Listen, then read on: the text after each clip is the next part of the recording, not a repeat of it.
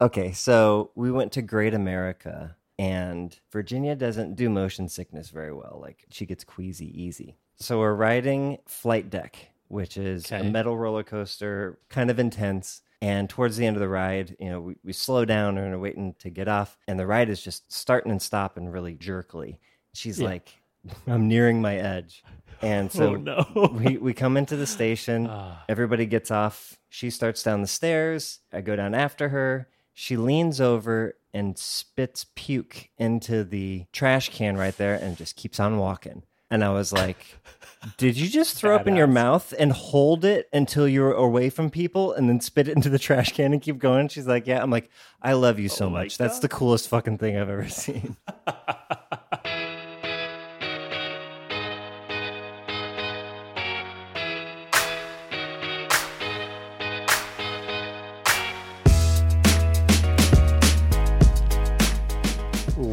Welcome to episode 443 of the Design Details Podcast. I'm Brian Lovin. And I'm Marshall Bock. Welcome back for another episode. Brian, what do we got on the docket for today? Oh, buddy. We're talking about design systems interviews. We're talking about how we describe what we do to a layperson. And in the sidebar, Sidebar, sidebar. uh, we're going to be talking about intentional growth as a junior designer. So let's dig in. Marshall, we got some new VIPs in the fam this week. Welcome in. Welcome to the fam to Machai, Lois Yang, Shankar, Boko Aro, Kirill Slavetsky, Ashwin K.S., Tiffany C.U., Isabella Bolska, Aditya Jayan, Sylvester Lau, and Dario Camacho. Hey, welcome to the fam, everybody. You know, I gotta say, first of all, not a whole lot of messages about last week's announcement that we are taking the show bi-weekly, but also like no revolts. You know, yeah, so no maybe pitchforks and torches. Yeah,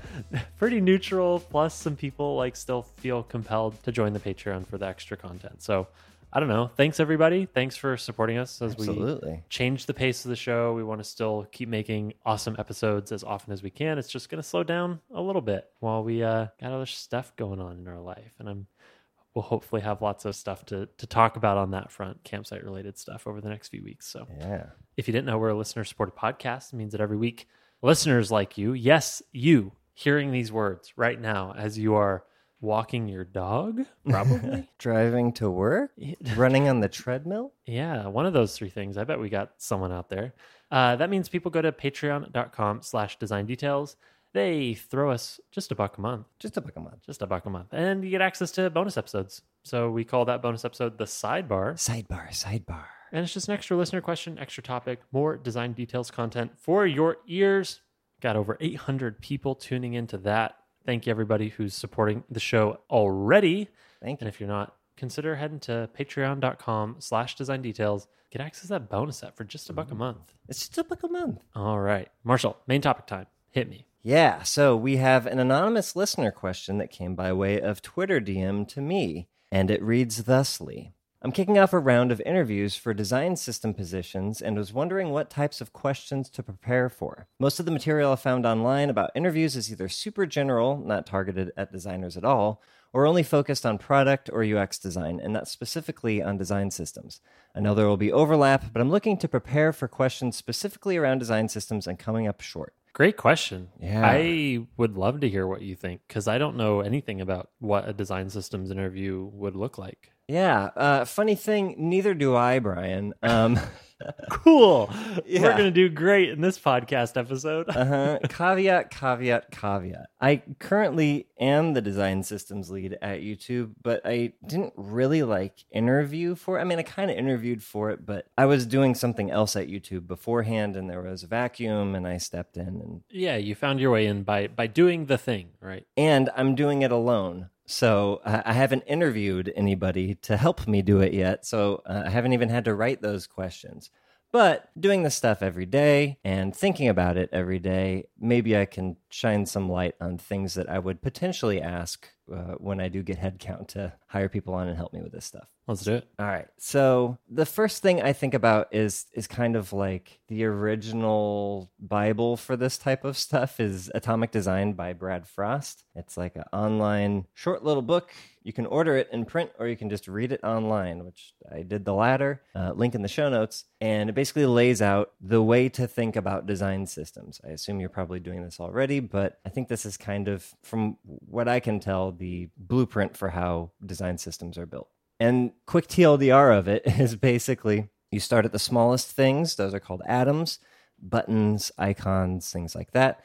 And you combine those into larger amalgams of atoms, and those are called molecules. And those combine into organisms, which combine into templates, which combine into pages. I think I got that right. And also, like how you would go about organizing your design system a lot of the stuff I know and put into practice, I learned from reading this short. uh, It's called a book, but it's not that long. it's more like a pamphlet. So that's the first thing I think of Atomic Design by Brad Frost. Second thing I think of is your expertise in the tools that you use to create those design systems. What is your knowledge of Figma, if that's what you're using, or Sketch, or XD, or whatever it happens to be?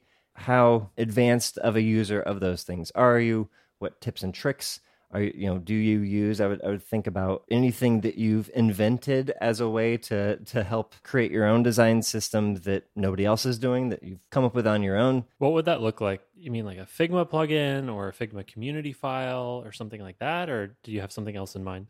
um, i'm thinking of ways to cope with the lack of tooling if you work in Figma like I do, it's an incredibly powerful tool, but there are gaps in the things that you would want to do, like handoff to designers or handoff to engineers of how are you documenting these things, how are you making it easy to use, etc. Like what are your coping mechanisms for the gaps in the tools? Yeah. in addition to the things that you've contributed to like building design systems how do you actually construct those like what are your building methods as far as like layout and auto layout specifically or any any type of um, responsive design like how are you structuring those things?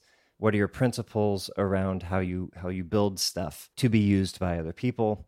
And then maybe the last part is is maintenance and ownership. So like how do you what's your strategy for keeping all of those things fresh making sure that the dusty corners don't stay dusty very long? How do you divvy out the ownership for those things so that it's not just you necessarily doing all this stuff on your own?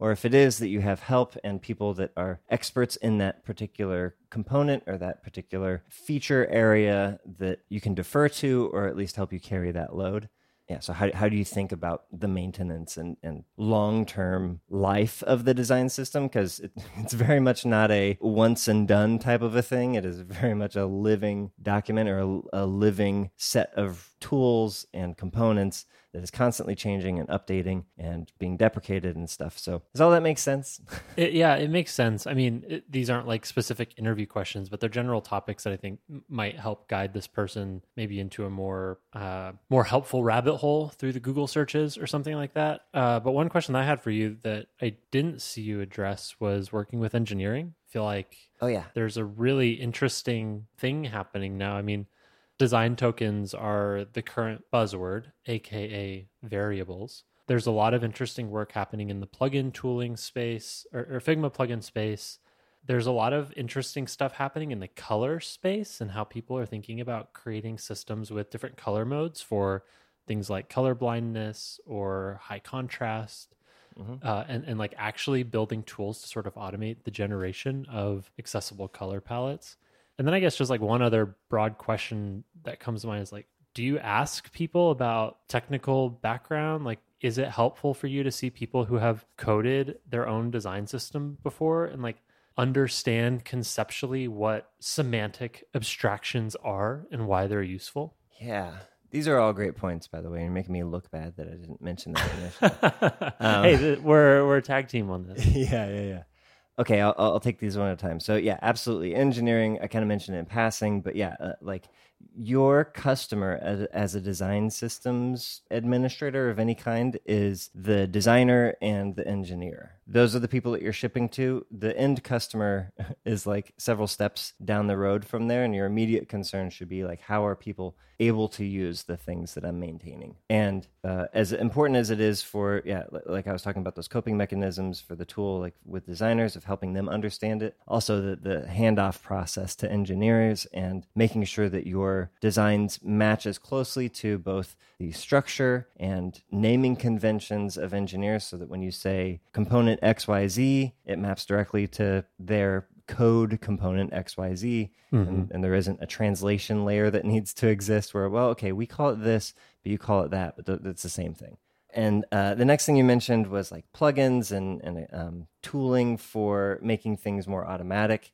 Absolutely. Um, yeah, especially just thinking about the accessibility side of this is uh, incredibly important. Not just regular theming, but like you mentioned, high contrast. How are you handling these things? Again, how are you organizing this stuff so that's easy to tell the difference between different things, but also access them easily? You even mentioned uh, a coding background. I was thinking about this the other day. It's like doing design system stuff is almost more like a UX engineer than UX yeah. designer because your thinking is very um, it's it's less creative and more you know less right brain more left brain i guess. Whichever one is the one that does the creative stuff. You're using that i don't um, know which one. Yeah, yeah. less than the average. I think right side is is creative. Anyways yeah you're you're very much in code mode a lot of the time where you're thinking about how all of these things are going to relate to one another and you're kind of thinking in classes and stuff like that. So yeah I, I i would consider that to be a huge bonus or at least the way of thinking more procedural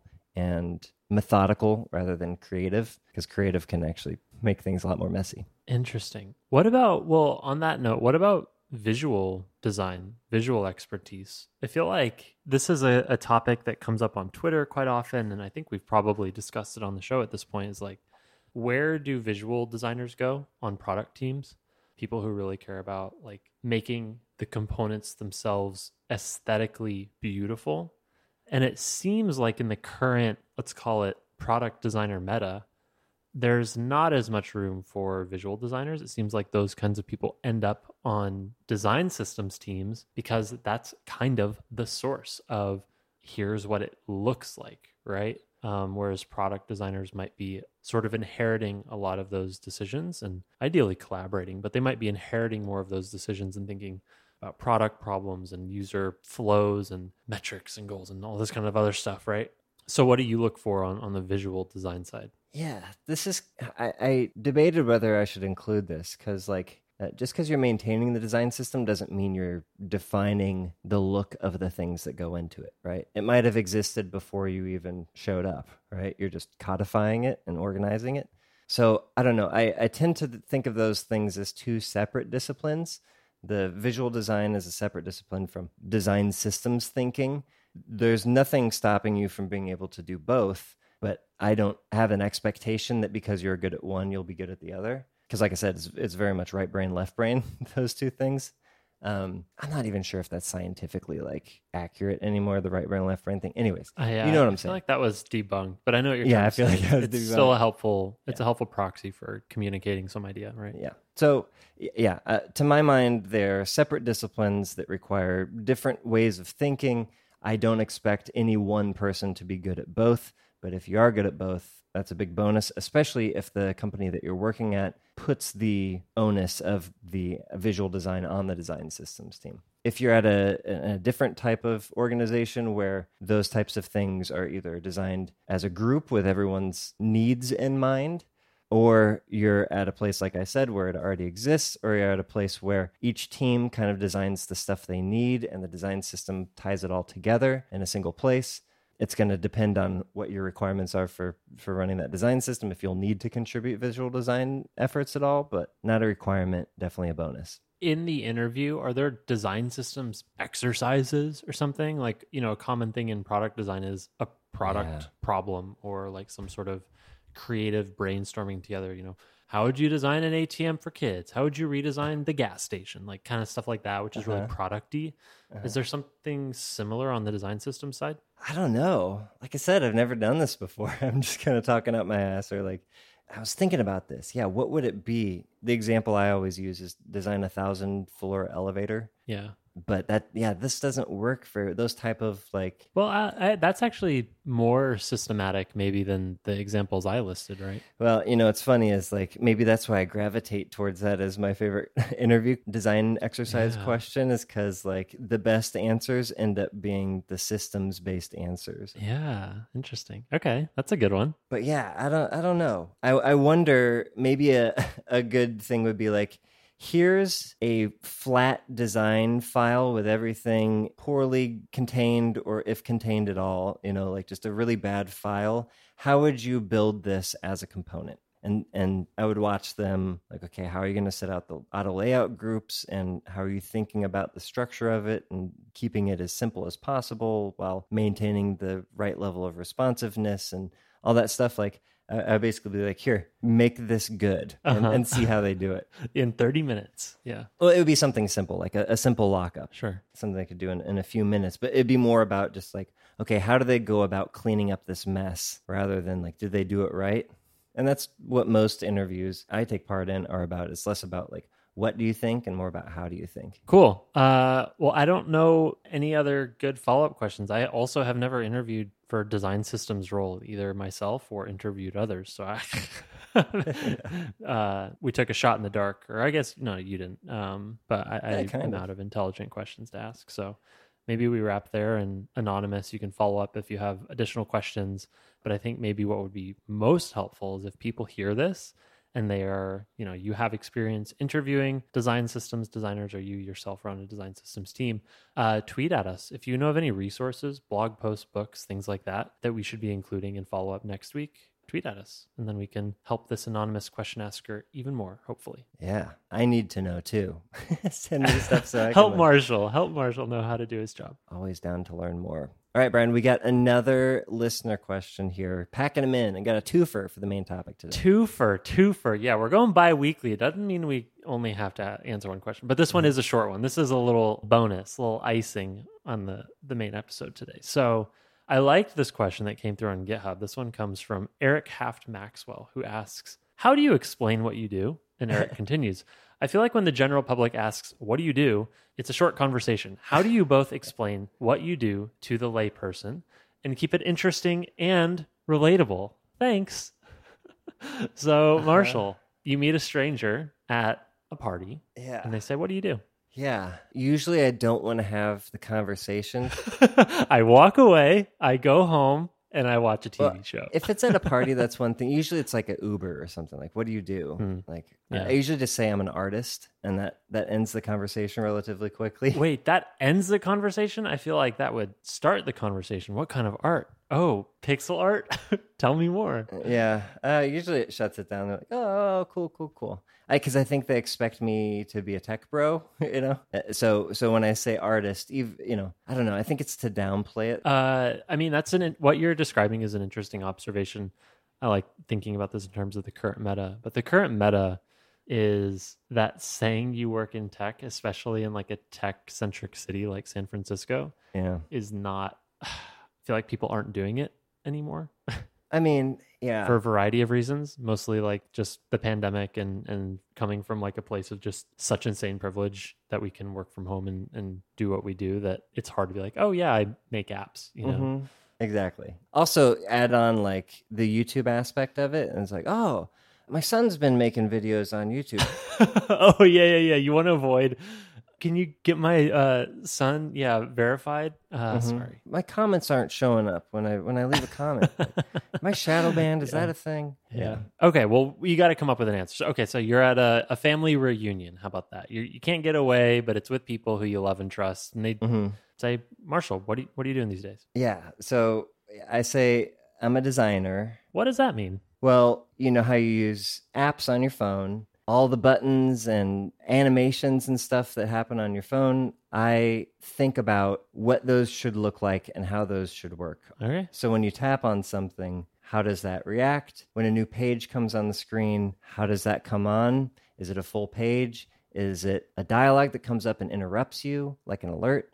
Is it a little notification that comes down from the top and tells you something? I think about which one we should use so that you have the best experience. I, I give a few examples of like, you know, buttons, right? You know, these other like interface elements that are pretty common. You've had that thing pop up, the alert pop up, and you have to deal with it, dims out the screen, right? Uh, I decide when we should use each one of those different tools so that you are happy, basically. Yeah, yeah.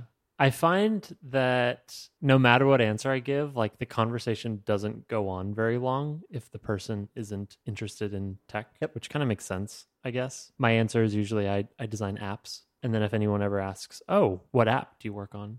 I'll say it's for a company called GitHub. And if they aren't anywhere near software, they'll give me a quizzical look. Uh-huh. Sometimes they'll say, oh, the one that you order food from? And I'll say, no, no, no, that's Grubhub. That's Grubhub, yeah. yeah. GitHub's a different one. They'll say, "What's what's GitHub?" And I'll say, I, "Lately, I've just been saying, well, it's a company that's owned by Microsoft." And they go, "Oh, Microsoft!" Like everyone knows Microsoft, but nobody knows Uh-huh. GitHub outside of software. Anchor words. And they say, "Okay, yeah. so what is what does GitHub do?"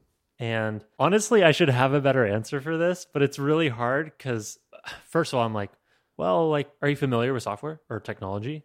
And if the answer is yes, then I can be like, oh, okay, well, it, it maybe you've heard of it. But if someone's not familiar at all, I just say GitHub is a tool that helps software developers make software together. And I work on an app that helps them do that when they're not at their computer. I feel like that's pretty understandable, but usually nobody has follow up questions because it's like saying software developer a lot in one sentence. So and people are like, yeah, I don't really give a shit. yeah, I feel like it's easier. And I was describing like how I used to explain being a UX designer. I haven't had to like I've described to my parents what a design systems lead is and like what what that means, and I think they understand. But I haven't had to describe that one too much to people. I think the problem is like making it interesting. Yeah, And I think that software design is one of the most interesting things in the world, Mhm. hence having a podcast about it for eight years. But most people don't think it's interesting. Software is a means to an end. It's the thing that they open to be entertained, it's the thing they open to talk to people they love. And I don't think most people consider what it means to use an app, like why things are the way they are. Although maybe that's changed a little bit in the last few years, just with more and more conversation in the public about like what are specifically social media platforms doing to society and to people's brains. yeah. The average person knows the word algorithm now. Yes, exactly. So no algorithm, but maybe not like anything more interface related or user experience related, although the algorithm certainly is about user experience. So, anyways, Well, I mean, yeah, th- that's why I try to go towards like buzzwords that I think they might have an understanding of. outside of conversations with people who I know are in the world of technology, I just assume nobody cares what I do. And I think this is more common in cities like New York or just anywhere outside sort of the Bay Area bubble. Yeah. Nobody really gives a shit, right? Like you go to parties in New York, you meet people and they're like, oh, yeah, I'm like a, a writer for some newspaper. And you're like, cool. and they ask what you do and you're like, I make apps. Cool. Let's talk about something else. Uh-huh. I don't know. I, I found the older I've gotten, I just stop talking about this stuff with people who aren't like in the context of like oh we're here to have conversations about technology in that case hell yeah let's let's get nerdy but most of the time i feel like i just stop talking about it as much because i assume nobody really cares Yeah. is that uh, like jadedness Well, I mean, it just depends. You know, know your audience, right? It depends on where you are. If if you're around people who are aware of that role as a thing you can do to make money, you know, then it's probably less interesting because it's like, oh yeah, yeah, okay, I've heard of that. Like otherwise, yeah. But if you've never met anybody who works on any apps and you meet somebody who works on an app that you use every day, that's a un- unique experience. So they might be more interested. the questions i like to ask people when i meet someone who's outside of tech and they tell me about their job is i want to understand the business of it right like i feel like i kind of understand the business of software i mean probably not super deeply but like definitely more than other industries and so when i meet people who i mean literally anything else it's like oh who are the big players? They're like do people make a lot of money? Like what are the biggest companies? Um, how do economics work? Mm-hmm. like that kind of stuff is super interesting and i feel like that's a great way to just learn about how the world works because you always come away surprised. You're like like for example one time I, uh, recently i had dinner with a guy he was technically in technology but he worked on digital billboards like he built software for billboards Okay. and we had a very long and interesting conversation about the economics of billboards and he Yeah, was teaching bet. me all sorts of things because you know you drive down the highway And with all the digital billboards now, they flash something for like eight seconds. And he was telling me, yeah, like, guess how much it costs for those eight seconds? And I'm like, I don't know. And he's like, well, depends on the city, depends on the location, but it's generally between this and this. And we get into the economics of them. And it was really interesting. I don't know, maybe this is like the most boring thing to other people, but I thought it was a cool conversation because, you know, those are the things that you literally have never thought about. Like, how does a digital ad on a billboard get priced? But you learned something. So. Yeah, man. Every puddle is very, very deep. One of my favorite things to do when I go to a hotel is to, if I have to walk past any of the ballrooms or any of like the conference rooms at the hotel, you know, there's almost always some sort of conference or thing happening there. I was like looking at the placards or you know like the big poster board on the easel outside the door of like oh this is a a forensics group that's meeting about something. Oh, that's interesting. Oh, oh, this is a medical prosthetics group. Oh, okay, Yeah, that's yeah. really it, like any. It's stuff that I never even really think about, but it's like, oh yeah, that that is a deep ocean.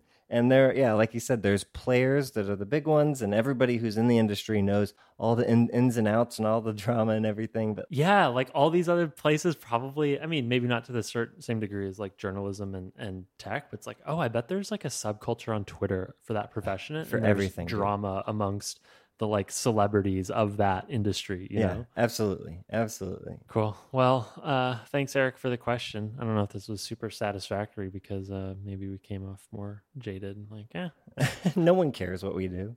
no one cares. But we get to talk because we get to talk about it for an hour on this podcast. Yeah, I think it's and, very uh, interesting. I think it's the most interesting thing. I think software is just so fucking Yep. compelling. I love it. It's an ocean of a puddle, Brian. An ocean of a puddle in all directions. Well, Marshall, shall we uh shall we talk about some opportunities for designers in this current in this economy? Jobs? Yeah, job board. BDDD. All right. So we have a new one this week. This one is for a company that you have heard of, that many of you probably use, that many of you probably love. Figma. Figma is looking for designers to help shape the future of FigJam. They have a few open roles right now.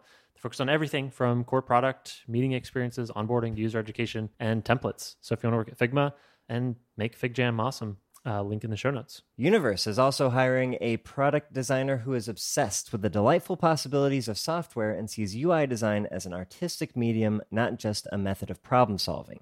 Join a new kind of design studio and shape a product that represents a radically better internet. That's Universe. Mercury. Mercury is hiring product designers. They power the banking stack for companies like Linear, Maven, and Mighty. Join them to build beautiful software for founders. Learn about the remote friendly team and roles at mercury.design. And just a small disclaimer Mercury is a financial technology company that works with banks. Current is on a mission to help people create better financial outcomes for their lives, and they're hiring a talented senior mobile product designer with great visual design and UX skills. You'll be involved in the full product development cycle, from early research and product strategy to design and developer handoff. Thanks to all of our job board entries today. We have more at designdetails.fm slash jobs, right, Brian? Lots of jobs, lots of jobs. This is four of many. Yep. Designdetails.fm slash jobs. Cool. All right, let's do some cool things, Brian. Let's go. I'll kick us off this week. Marshall, um, I am an uncultured man. I I don't know anything about television, as is proven every week when you do your cool things and you tell me about a show that I've never heard of and it's great. And anyways, I feel like I uh, discovered something very fun last week, and it's called Iron Chef: Quest for an Iron Legend Uh-huh. and it is the latest incarnation of Iron Chef, the long running series and show that has undergone many permutations over the years, over the decades. Mhm. But this is the latest one, and it is on Netflix, and it is very compelling. It was very entertaining. Effie and I binge watched it in, Oh, oh, I don't know, a few days. wow. You did all of uh, them, huh? Yeah, I mean, oh, I think there's only like eight. It's not that many, but I'd never seen any Iron Chef before. And I, as I've talked to people, they're like, "Wait, you've never seen Iron Chef? It's like a thing, right? Like it's a Yeah. cultural thing." Had Yeah. never seen it, but I feel like this was a great introduction to the concepts and the spirit of the show. Maybe like the brief description is there are five professional chefs iron chefs that come in and compete against challengers and the challengers are very respected chefs in the industry like they are experts the best at what they do they own restaurants around the world but they maybe are slightly earlier in their career a little bit younger maybe not super famous yet but what i really liked about the show because there's all sorts of cooking shows i'm not a huge cooking show guy some of them are entertaining, but a lot of them are really dramatic about people messing up and Uh-huh. making mistakes. And oh shit, you forgot to turn the oven on. Oh my gosh, that's so embarrassing. Iron Chef doesn't have any of that. It is literally pros against pros Mm-hmm. cooking the craziest shit under the most intense time constraints. And the outcome is insanely good every single time. Like everything looks amazing. So I feel inspired by it. It's not as dramatic. It's really like feel good, I guess. I mean, there's winners and losers, but they're all really, really good. Nobody makes rookie mistakes. So that's kind of why I like it. It's like watching the masters of their craft on Mhm. both sides of the uh, kitchen stadium, you know, duke it out and, and make some really interesting dishes that I'm saying words I've never heard of, using ingredients I've never heard of. So I feel like I'm learning a little bit through osmosis.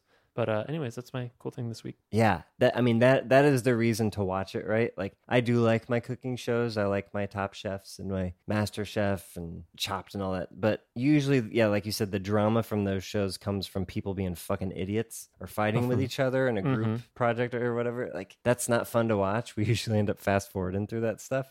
Um, I want to see people ex- succeed. I want to see people do well. And Iron Chef is exactly that. Like you said, it's pros versus pros. Everybody there is at the top of their game. It's a matter of inches who wins. Yeah. Yeah. It's good. Good choice. Cool. What you got? Well, I have another Netflix thing while we're on the subject. Kind of late to the party here, but also not too late. Um, Stranger Things season four. The first half of it was released a while ago, and I abstained, Brian. I stayed unsullied. I didn't watch it. Oh wow. So disciplined, Marshall. I was not able to avoid spoilers entirely. I saw some imagery that um, you know gave away some major scenes, but not too bad. Not too bad. I didn't know any of the plot points or anything. And I will say, like, I didn't think season three was very good. I really liked season one. Season two was pretty good. I kind of remember it, but like, I felt like it was petering off a little bit. And I almost didn't watch this one, but that Kate Bush song and all this stuff, I was like, all right, I got, I got to see this thing. So I just watched it over the past few days. And Brian, it's amazing. It's so good. There's there's so much. I think the the thing that I like about it, and this is this is very me of me, but like they really build on so you of you, Marshall. uh, they build on the lore a ton. So a lot of the unanswered questions of like Eleven's backstory and the upside down and what the fuck is all this stuff going on that has never really been addressed or answered. A lot of that backstory gets filled out uh, in a really satisfying way that f- doesn't feel retconned or tacked Mm. on or anything. It feels like this was always the story. We're just now finding out, you know, Okay. uh, which is super fucking hard to do four seasons in. Yeah, that's what I would be super nervous about is that they would have to retcon all because season one it was like, whoa, wacky, there's a Demogorgon in the, the upside down, like trying to explain that in a way that's not dopey. I mean, maybe maybe they have to do this, but like magical witchcraft and stuff. It's like I don't Well, know. that it always ties in with the D and D campaign that they're playing at the time, right? Oh, okay. Because Demogorgon was like the bad guy in the D and D campaign that Uh-huh. they were fighting, and they just Right. named the monster that. That's not its actual Uh-huh. name.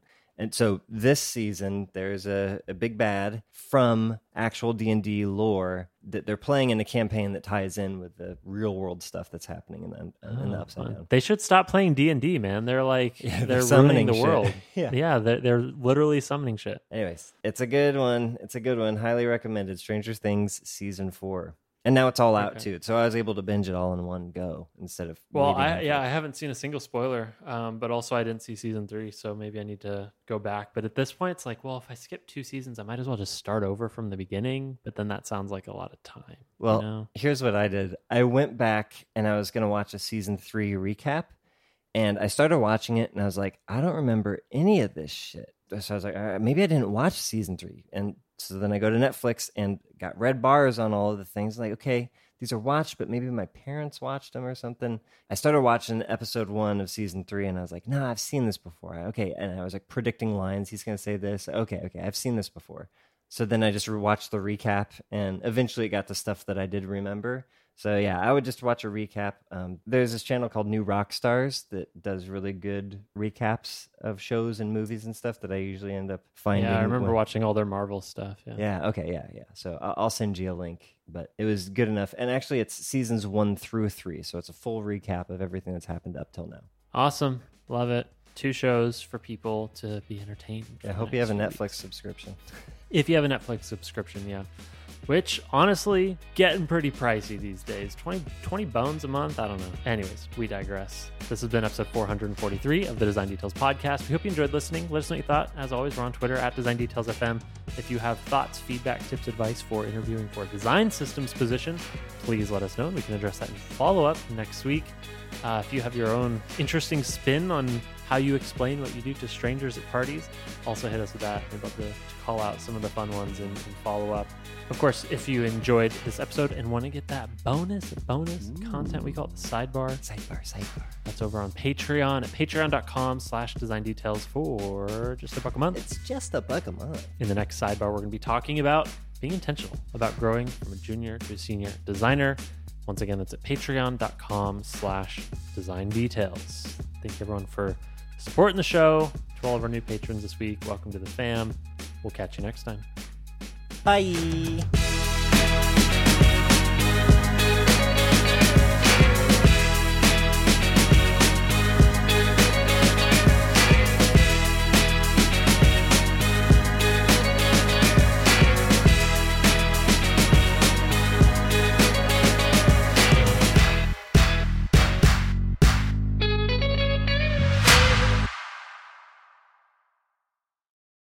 I love you so oh much. That's the coolest fucking thing I've ever seen.